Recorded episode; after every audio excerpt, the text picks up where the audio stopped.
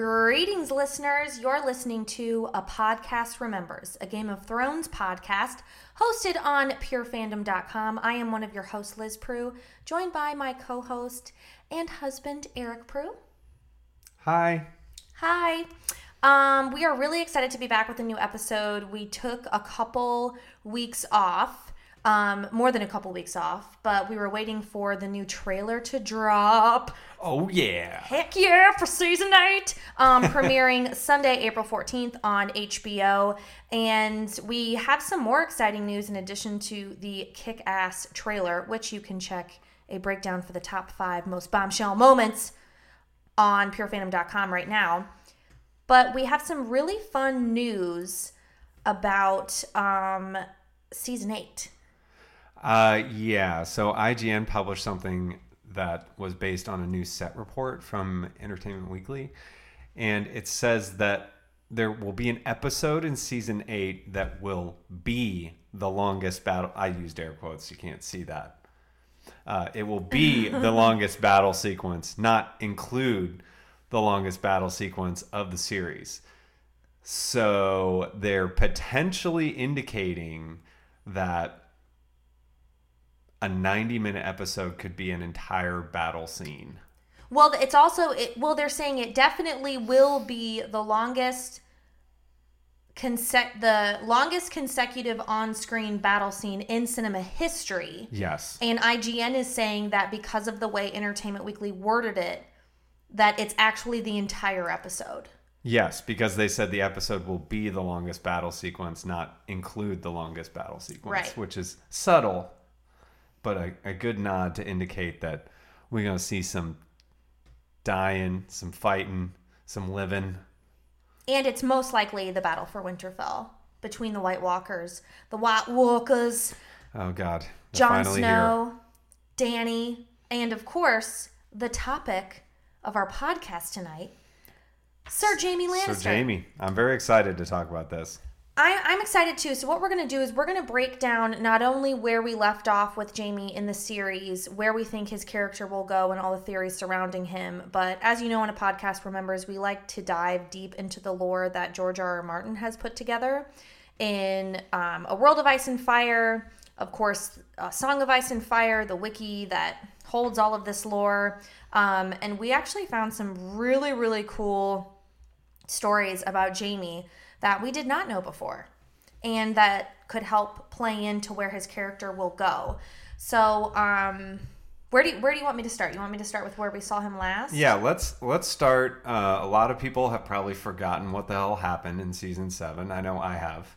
So it'd be good to rehash what uh, what the sequence leading up to where we last saw Jaime. Okay, so we last saw Jaime in King's Landing, of course. And um, it was right after Jon Snow, Dany, and co. had brought the White Walker to King's Landing to Queen Cersei to say, hey, let's put a beat on our own battle because we have the war, the Great War to fight. Jaime was like, I'm all in, hell yes. Cersei revealed to Jaime, uh uh-uh, uh, i am going to use this to my advantage.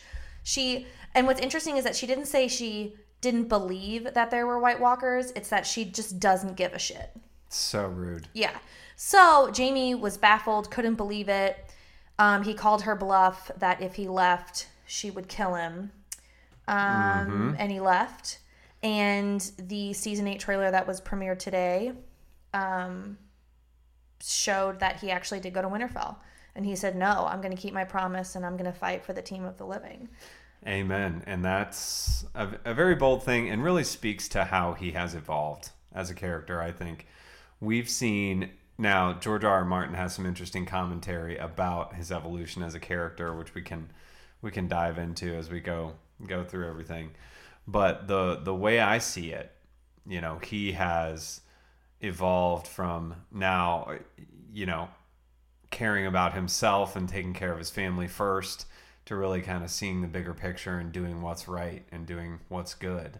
And I think, uh, you know, you and I have talked about how Brienne of Tarth really impacted his uh, his lens on on the world because of her uh, honor and her real integrity that she acts and lives with every day. And clearly she's affected more more than him with that. And I think it's interesting in looking at some of the covers of the new season coming out. Brienne even got a cover on EW, which I thought was great. A solo cover. A solo cover. because a lot of the sub characters got covers together, Mm-hmm. like Grey Worm and Missandei. Um, Who got a nice little love scene preview in the uh, trailer. oh yeah, she kissed him before he went off to battle. Yeah, damn. Yes. Whew. In public, they don't It care. was steamy. I loved it. Um, and it's I I agree with you. I think it shows a lot that Brienne got a solo cover. She what like uh, Sir Jorah was on with who was he on with? Was it Sir Davos on Maybe. the Entertainment Weekly cover? He was don't with remember. somebody else though, and it- so but oh, and the Mountain and um uh Qyburn.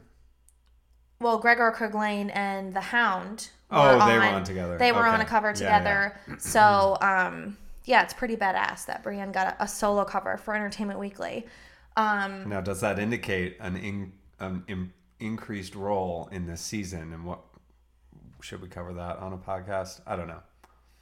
I think we could actually uh, that. Well, so moving forward, leading up to the premiere, we're going to be breaking down all of these characters like we're about to do with Jaime. Yes. And so I think Brienne might be a good one to do. Maybe we could combine it with some someone else. But Yeah, some of the secondary characters. As Yeah. much as I like Brienne, you know, we got to talk about the big dogs. well, there's just not a lot as much to talk about with No, her she's yet. just so good. There's no depth. She's just badass. like it would just be us talking about how awesome she Yeah, is. I mean, she's just she's seen some shit at this point. Yeah. you know, she's seen some gnarly stuff. well, it's interesting too. So as we're talking about the history, or well, the history and the evolution of Jaime as a character, it you know it actually warrants a big discussion about Brienne because what we're about to dive into is how he grew up and the influences he had, and they mm-hmm. weren't really great influences. No, Tywin was an asshole. No, and I think at his core, Jaime is a decent, good person, and he has been taken advantage of. Mm-hmm. And he has shown that he's a decent, good person, with, of course, and we'll dive more into this, with killing King Aerys. Yeah. It wasn't for selfish reasons, it was because he wanted to save all the people that King Aerys was about to blow up, like his Yeah. sister did in the season six finale. Yeah. Um, so I think that I'd like to start with. Well, do you want me to start with like Jaime's knighthood, growing up, Yeah. all that kind of Let's stuff? start with that. So, um, in growing up, Jaime, of course, is Cersei's twin. Mm-hmm. They were inseparable. They were caught experimenting sexually with each other Oh, when they were younger, and one of like uh, the the um, Lannister like maidens or nannies or whatever caught them, put them in separate rooms, and said, you know, if you do this again, I'm going to tell your dad. Yada yada yada. So that stuff was going on early, early on, but important to note because that bond between him and Cersei, that hold she had on him, that comes from their childhood. And we all know that when Jaime became um, part of the Kingsguard and uh, was knighted, Tywin was pissed.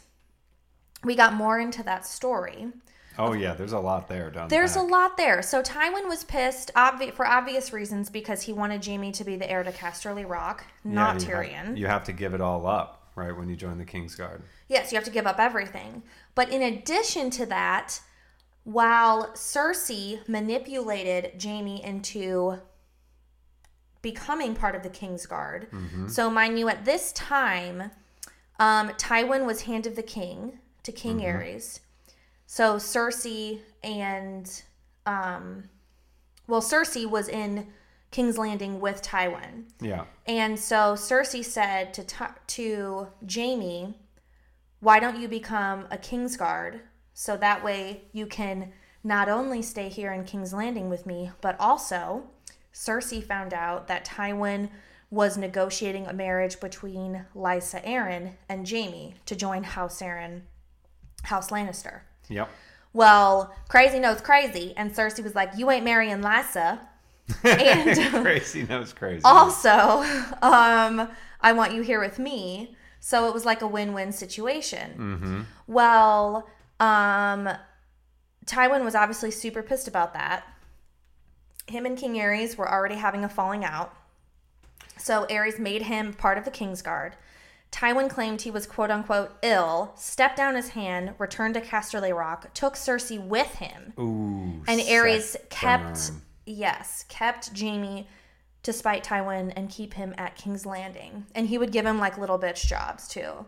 like he Oh, would yeah. make him um, there was one story wait i don't want to tell it if you have it on your list for later well i guess i could say it now he like he would Yeah. do things like um, when he was really really starting to go crazy uh, i guess burning people aroused him Ugh, King Aerys? God, yeah, I've read that. That's yeah. right. So we all know he liked to burn people, and that got him going.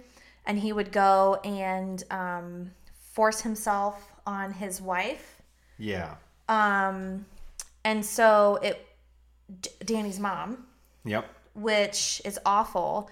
And um, Jaime supposedly said to a knight he was guarding the queen's door with, we're supposed to protect her. Like, our duty is to protect her, implying that they should go in and stop him.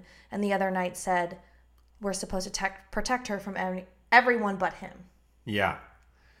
Like, I can't imagine what it must have been like in the Kingsguard at that point in time when somebody like that is ruling. You lose all sense of what is right and wrong, right? And, and one of the things that that I read, and I I don't think we cover it, but you know, Jaime was 14 or 15 at the time. He was one of the youngest knights to ever become. He was the youngest people ever to become a knight in the Kingsguard. So he was super young and impressionable. He was making decisions uh, not with his head.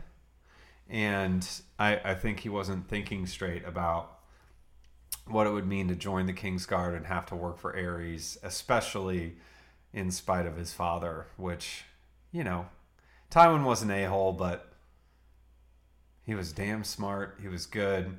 I know he loved Jaime more than You life got you itself. got a thing for Tywin. I I respect the hell out of Tywin, even though he is a jerk. Mainly But because of how he acted to Tyrion. Totally. But you can't deny, like you said, the guy's smarts, man. I know, and he knows how to build a legacy. That's Mm-hmm. for sure. Another one of my another interesting thing that we read that that may have been uncovered in the books, um, which I don't know, but it's in in a wiki of Ice and Fire. Uh, that story that I'm not not sure if the listeners out there remember, but there's a story that Tyrion told really early on in, in Game of Thrones, where he was. I think this is when he first met Shae Yes. when he told the story about how the first woman that he ever laid with uh, was someone that he fell in love with, and really, uh, you know, they they got married. Uh, he was head over heels, all of that. And then Tyrion came in and told him that she was actually a whore that he had hired. And No, uh, Tywin came in and told. oh, it was Ty- Tywin and Jaime was part. He was privy to the whole thing. He, well, he Tywin told Jaime to tell him this. Yes. Well, that's what we found out, but we didn't know that until we read Oh, this right, whole right, thing. right. Yeah. so, sorry. Go ahead. so Tyrion's talking about how his brother told him that she was a whore and she was paid to act this way. And actually, as it turns out, that was something that Tywin had made him do, that had made Jaime do. And so I think even reading that, you know, um, redeems Jaime even more. So I think as, as we've started to read a little bit more about Jaime, it's it's less of an evolution of his character of becoming a good person. I think it's just allowing that the good in Jaime to truly emerge and for him to be more confident in letting that shine. And I think maybe that's that's the impact of Brienne, you know, being able to be proud of being a good person and doing the right thing. Um, another another fun fact that we read when we were going through some of the background of, of Jaime, uh, we read on Wiki of Ice and Fire. It said following Greyjoy's rebellion, uh, Jaime took part in a tournament in Lannisport where he broke nine lances against Ser Jorah, which was really funny. So Ser Jorah was still in good standing in the uh, in the north, uh, was probably in line to uh, take what's what Bear Island? That's where the Mormonts live. Bear Island. Yes. Yep. In the north. Yep. and uh, a- apparently Ser Jorah actually defeated him in that uh, tourney, which was uh, pretty awesome. And King Robert rewarded the victory to him. Uh, let's see what else. Oh gosh, yeah, we've already talked about this a little bit. Um, in in talking about why he killed the Mad King, I think it's it's that was completely rooted in his willingness and ability to do good for for the you know greater city, if you will, of King's Landing at the time. Obviously, we've read about the the trenches of wildfire that King Aerys had demanded be built um, as part of preventing Robert's rebellion as it was starting to get more and more traction. Uh, so, you know, the fact that Jaime went uh, certainly broke his oath as part of being in the King's Guard, uh, but just making the decision to uh, stick his sword. Well, what's interesting too, just one small side tangent here. In the Wiki of Ice and Fire, which must be what happened in the books, it said that he sliced Aerys' throat, whereas in the in the TV show it talks about him stabbing him in the back, which I thought was interesting.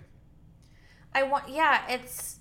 uh, I'm like, is what's more accurate or what's canon or yeah, I don't know what. I suppose the TV show is what we mostly base this off of, but kind Well- of dive into the history. maybe they say stabbed him in the back because it's more of like a metaphor of what happened Yeah, versus how he actually killed him. yeah, like that's how they pass down the story. Right.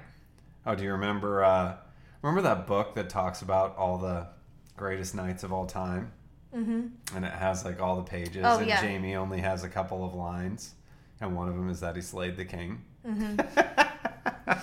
Well, and it's i always thought that was funny well, and it's it kind of goes into our next point of where we talk about the prince that was promised. oh yeah So the prince that was promised doesn't. Um, we'll seek. We'll we'll read the prophecy here in a second, but the prince that was promised. You know, we've heard this from Melisandre in the show. She thought it was Stannis. Now she believes it is Jon Snow, and he will be the one that will save us from the long winter, meaning the Night King and his army. The prince that was promised doesn't look to be a hero. right Um, and of course, we see Jon Snow doesn't look to be a hero. He just does what he does because he knows that's right. I mean, you look at what Jaime Lannister has done. He's done what he's done because he believes it was right. yeah He just did it when it wasn't popular opinion. Well, and it's crazy actually because it actually was popular opinion to King King kill King Aerys because King Aerys sucked. but it wasn't well known to the broader population No, it wasn't. yeah Um, and honestly, if we look at Jaime, he did really didn't do much to change people's minds. He didn't care. He That's was right. like he was like the point was that I took care of King Aerys. Not that I get recognition for it. I'm not trying to get recognized for murdering the king I was sworn to protect. I'm just trying to protect people all the people that he's supposed Yeah. to be ruling over. that was a really funny thing as we were reading is is like hearing the fact that you know which you didn't you don't think about but obviously the hundreds of thousands or millions of people in King's Landing that had no idea that Aerys was a freaking psycho you know they don't That's ev- true. they don't even get word of half of the stuff that the king would ever say so the fact that he was always known as the Kingslayer, and obviously the the regular population couldn't do anything about it, but I thought that was really interesting to read about how no one really knew that the king was crazy and was about to burn the whole city down, and he did it anyways, and he never disputed the nickname that he got because of it, and he's lived with that. And he's like been fine with it. Yeah, I think um, the only time I've ever seen him be upset about it was when he was with Bran and they were like taking that bath. and he was like, but but at that point he was so broken down yeah, that you know that's when everything kind of comes crashing down on you and he was probably thinking you know like this is really my legacy what the hell yeah. you know, and he kind of broke down to her. But let's talk a little bit about the prince that was promised theory. if Yes. you want. And this is mostly Lord of Light lore, correct? Yes. So, yeah, pretty much. The Royar religion or whatever the Lord of Light religion is called, it's like R H O apostrophe L L A R or something. Godspeed pronouncing that Um, right. We'll actually put the link to our post on that in this because it kind of dives into the religion a little bit more. But long story short, Azor Ahai, as we said, is the guy that's supposed to save, or girl, the person, yeah. um, the world from winter. And um, in an article from Nerdist last year, or a little or a little over a year ago, um, they point out um, parts of this prophecy and how it could align to be pertaining to Jaime and not Jon or Dany. So I'll read this excerpt really quick about what Azor Ahai is. Great. To fight the darkness, Azor Ahai needed to forge a hero's sword. He labored, labored for 30 days and 30 nights until it was done. However, when he went to temper it in water, the sword broke. He was not one to give up easily, so he started over. The second time, he took 50 days and 50 nights to make the sword, even better than the first. To temper it this time, he captured a lion and drove the sword into its heart. But once more, the steel shattered. The third time, with a heavy heart, for he knew beforehand for he knew beforehand what he must do to finish the blade, he worked for a hundred days and nights until it was finished. This time he called for his wife, Nissa Nissa, and asked her to bear her breast. He drove his sword into her breast, her soul combining with the steel of the sword, creating Lightbringer, while her cry of anguish and ecstasy left a crack across the face of the moon. Wow. Lots of metaphors. Basically, so of course, people have seen how this pertains to Jon Snow. He has died and since come back to life. To Dany, she burned um, Khal Drogo's body. Thus, her quote unquote Lightbringer was born. Yeah, dragons. Um, Firebringer. Firebringer. And with Jaime Lannister, this could mean that he kills Cersei. And not so much. And what we notice about all of these instances with Jon, Dany, and Jaime, you know, say that Jaime does kill Cersei, it's not so much a sacrificial thing. It's going over that hump of, oh my God, I can't believe I'm doing this, but I'm doing what needs to be done. Jaime did that when, or Dany did that when she burned Khal Drogo's body and went into the fire with the dragon eggs. Um, Jon's was kind of not. Jon's was uh, a subconscious thing. um, so his instance is a little bit different. But I think if it does come to the point where Jaime kills Cersei, you know, it will be for the greater good, not out of spite, Yeah. which would bring his prophecy, so to speak, full circle Yeah. to doing what is right. And we did see in that season 8 trailer that Cersei was in King's Landing and she seemed to have like more Kingsguard than normal behind her, armed and ready for battle. So at some point a battle will be brought to King's Landing. So what's going to happen when they get there? And who who will they be fighting? Yeah, I don't think there's enough time for the White Walkers to take their sweet ass time to make it there. So I'm sure it's she's just scared for her life after Jaime leaves.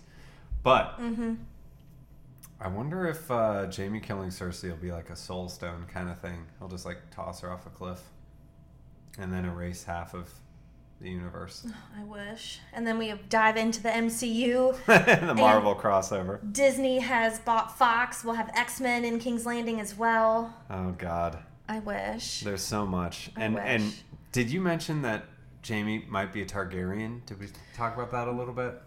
A little no we haven't talked about it but we have a little we can say on that. So there's a lot of evidence that jaime lannister is a targaryen. Ooh. um so the mad king king aerys supposedly had relations with joanna lannister. Um there is an excerpt in a world of ice and fire the encyclopedia of westeros if you will by george r r martin that says that mad aerys mad Mad King Aerys um, took any and all liberties of Ooh. his hand Tywin, implying that meant his wife Joanna. So, um, and if you kind of look at the math, she some things say she wasn't in King's Landing during like the time of conception. Some some Uh, things say she was. So I don't know. They could be Oh, man. Lannisters. They all could Yeah. be, or I'm I'm sorry, Targaryens. They all could be Targaryens. yep. All the signs are there.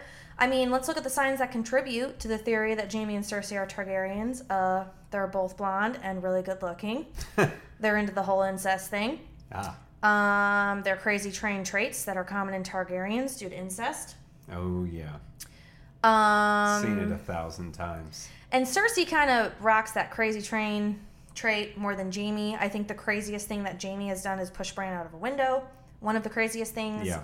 Um, but we have a little addition to that um, that we can go into whenever. Yeah. But so I mean, there's I don't know. I don't know, man. There's something there. There's something there. I don't know. I mean, it, would that be a distraction in season eight? Probably, but it'd be awesome. Well, and I think the only reason that they would say that is, or like the reason to bring that up is to get on a dragon. Oh, Like you got to be a oh, yeah. Targaryen to ride a dragon Yeah. or something. Yeah. But then it's the whole process of explaining that, and like it's took us a real long time to explain Jon Snow's true parentage. So Yeah, and if you look at the speed of season seven, I gotta say things moved really fast overall. and some people were pissed. Yeah, like it didn't. It, it wasn't as deep as far as dialogue and character development and all Mm-hmm. that sort of stuff. You know, they're really trying to hone in on the on the main characters. Yeah.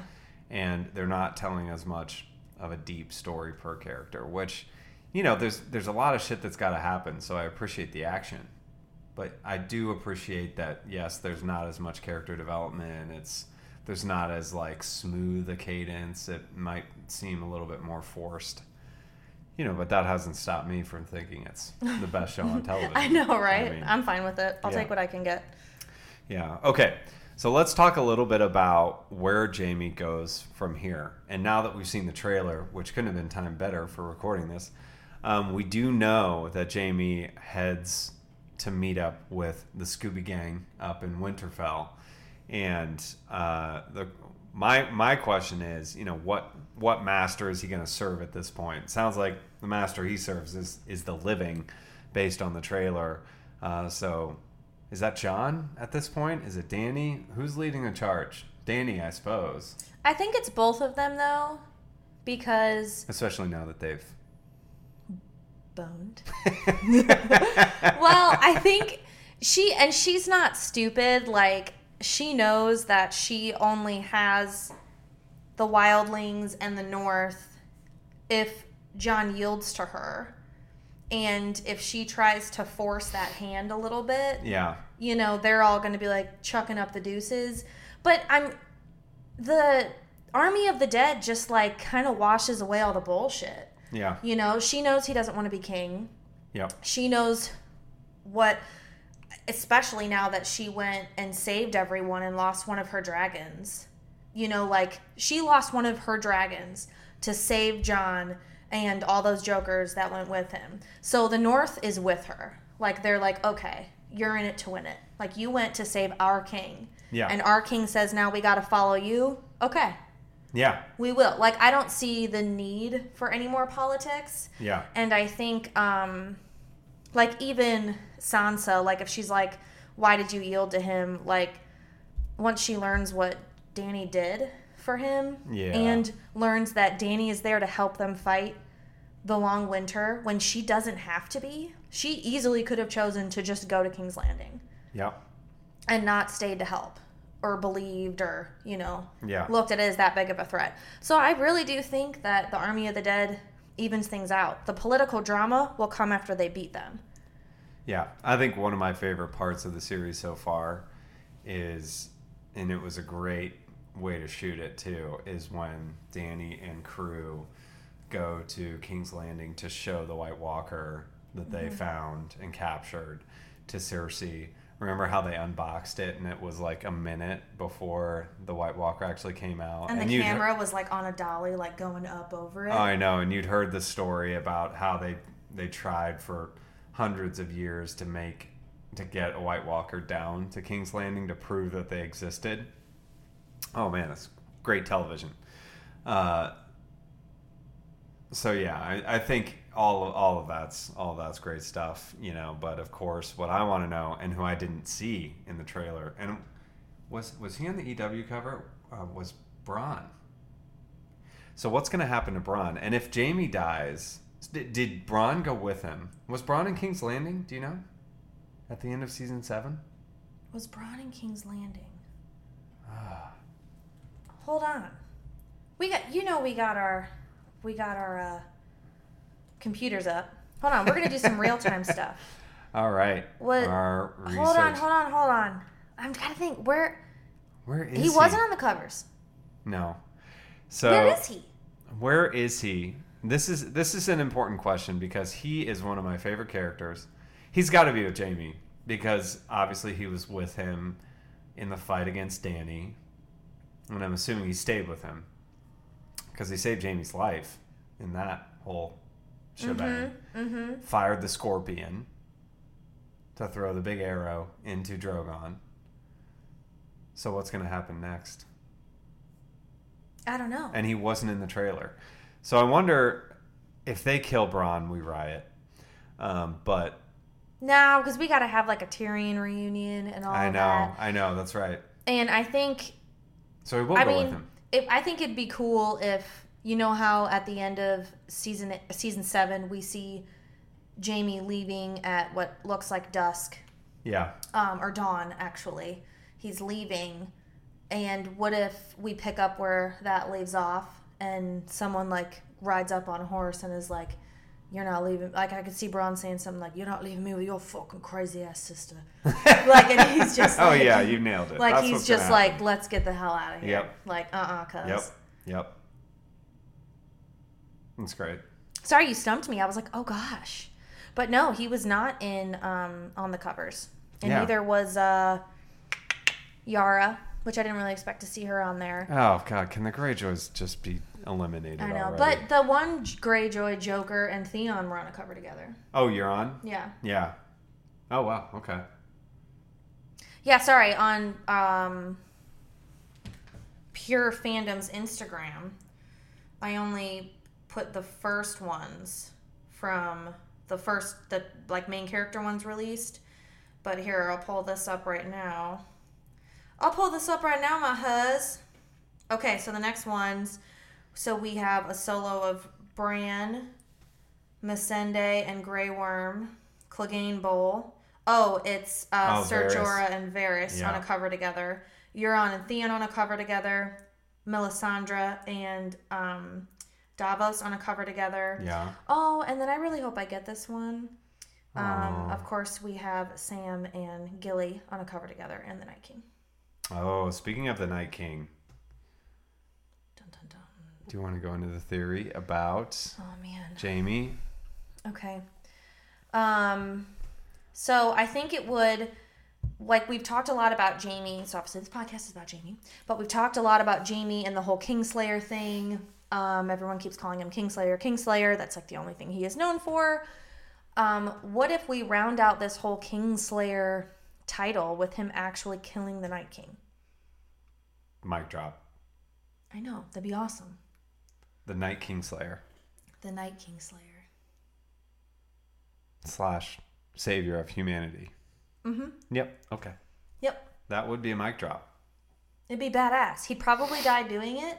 Yep. but um, he'd be fine with it. And then if he's dead, what does that leave?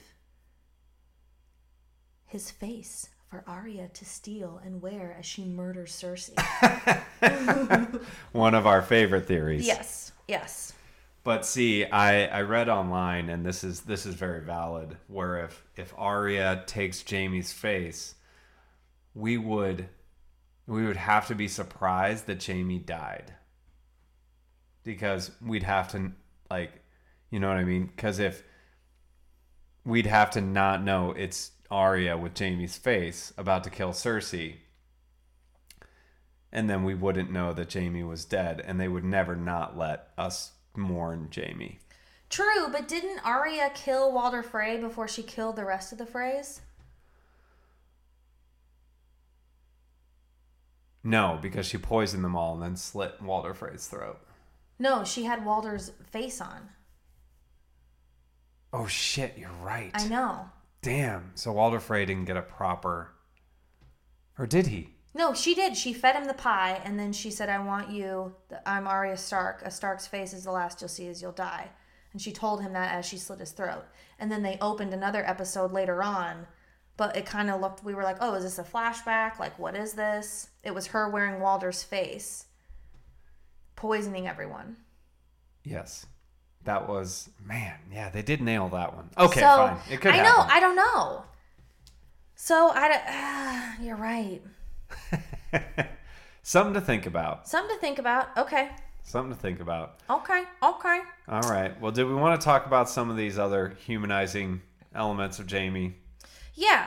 Um, let's first, we just have a couple of tidbits before we wrap up here. So, um, just a, some interesting things that George R. R. Martin has said about the character Jaime that provides a different perspective on him Yeah. than just being an incestual lunatic. Yep. Um, so Martin told Rolling Stone in 2014, one of the things I wanted to explore with Jaime and with so many of the characters is the whole issue of redemption. When can we be redeemed? Is redemption even possible? When do we forgive people? Our society is full of people who have fallen in one way or another. How many good acts make up for a bad act? I don't know the answer, but these are questions worth thinking about. I want there to be a possibility of redemption for us because we all do terrible things. We should be able to be forgiven. Because if there is no possibility of redemption, what's the answer then? And then specifically addressing Jaime's attempted murder of Bran, Martin said, What Jaime did to Bran is interesting. Remember, he threw him out the window. Uh, yeah. Season generally frowned upon. The pilot. Yep. Um, remember, as Martin says, Jaime isn't just trying to kill Bran because he's an annoying little kid. Bran has seen something that is basically a death sentence for Jaime, for Cersei, and their three children. So I've asked people who have children, well, what would you do in Jaime's situation? They say, well, I'm not a bad guy. I wouldn't kill. Are you sure? Never. If Bran kills King, if Bran tells King Robert he's going to kill you and your sister lover, and Sister your three children. Then many of them hesitate. Probably more people than not would say, Yeah, I would kill someone else's child to save my own child, even if that other child was innocent. These are the difficult decisions people make, and they're worth examining. It's pretty dark, but it is true. I mean, that's kind of the the fringe of humanity and cha- uh-huh. you know challenging your morals, but certainly interesting and explains a lot in how Jaime's kind of come full circle and redeeming himself. And I I love to get Martin's perspective on all of that stuff because obviously he's an incredibly intelligent person um, who's been able to write all of these books, which is incredible and his the depth of his knowledge on relationships and the human condition, if you will, is really what's amazed me the most. I mean, we just got uh, what was the what's the book we just got? Fire called? and Blood. Fire and Blood, the one that he wrote about the last 300 years of Targaryen history, and uh, you know that he just happened to pump out in the last couple of years. Dude, you know, whatever, while man. yeah. So the the nuance of the relationships that he's written about, of you know the the strong female characters that have emerged in the show. It's just uh, it's it's really incredible to read, uh, and obviously see develop in the show, and for it to come from one person's mind is pretty insane. It's ridiculous. Like he's had to seen some shit. Like he's Yeah. he's had to have some serious relationships. Like Yeah, and then he sat back and been able to reflect in a. Wait, has he had to kill children? Do you think? Frack! but you're right. To be able to sit back, reflect on life experiences, and then write them out like this, yeah, it might. I mean, it might be very therapeutic. yeah, I'm sure it is. And he's able to weave history in, which obviously, obviously, he's very passionate about. He's based a lot of the, a lot of the books on uh, historic world or global events, mm-hmm. which is cool. So yeah, I think Jaime is a, a great example of some some you know a hole that we knew in high school that's become a really nice guy because they found someone that brings out the best in them. Brienne. Yeah, Yeah, I think we can thank Brienne for that. yeah. Thanks, Brienne. Was there anything else we should cover about Jaime Lannister? No, I'm really looking forward to what he does next. I really look forward to see how him and the Scooby crew up in uh, the Scooby gang up in Winterfell interact. Obviously, everyone's going to hate him, but Tyrion's going to have to be the one that saves him, which I think is going to be a nice piece of irony. Great point. Yeah. And I'm sure when he sees Bran, Bran will just be like, "Bro, I've so much has happened." Oh yeah. Like- Yeah, Bran has to redeem himself a little bit too this year, and I think uh, I think we'll cover that in a subsequent podcast. Hundred percent. There's a Yeah. lot to explore there. The obvious theories, but we can dive a little deeper. Yeah, I'm very much looking forward to that. And uh, to my friend Parmal out there who's listening to the podcast, he is definitely not the Night King, so you can shut your damn mouth about that. Everyone tweet Parmal at. No, I'm just kidding. we love you, Parm. Yeah, and uh, if you made it to the end of this podcast, we will know. I know. So don't pretend like you listened to it when you really didn't, Parm. Yeah, that's right, buddy. We love you. All right. Well, thank you guys so much for tuning in. Make sure you subscribe to a Podcast Remembers on SoundCloud and iTunes. Um, we have a ton of great podcasts that you can really queue up at any time. The goal of this podcast is to really dive into the history of A World of Ice and Fire that George R. R. Martin has put together, see how it pertains into the show, but honestly, there's so much cool lore outside of the show that's worth exploring. We've talked about Old Ghis, which was like 10,000 years before where we are now. Yeah. Um, we've talked about the real reason behind the doom of Valyria. We've talked about the Andals, the Rhoynar, and the First Men. Um, we've really kind of dove into some pretty cool history.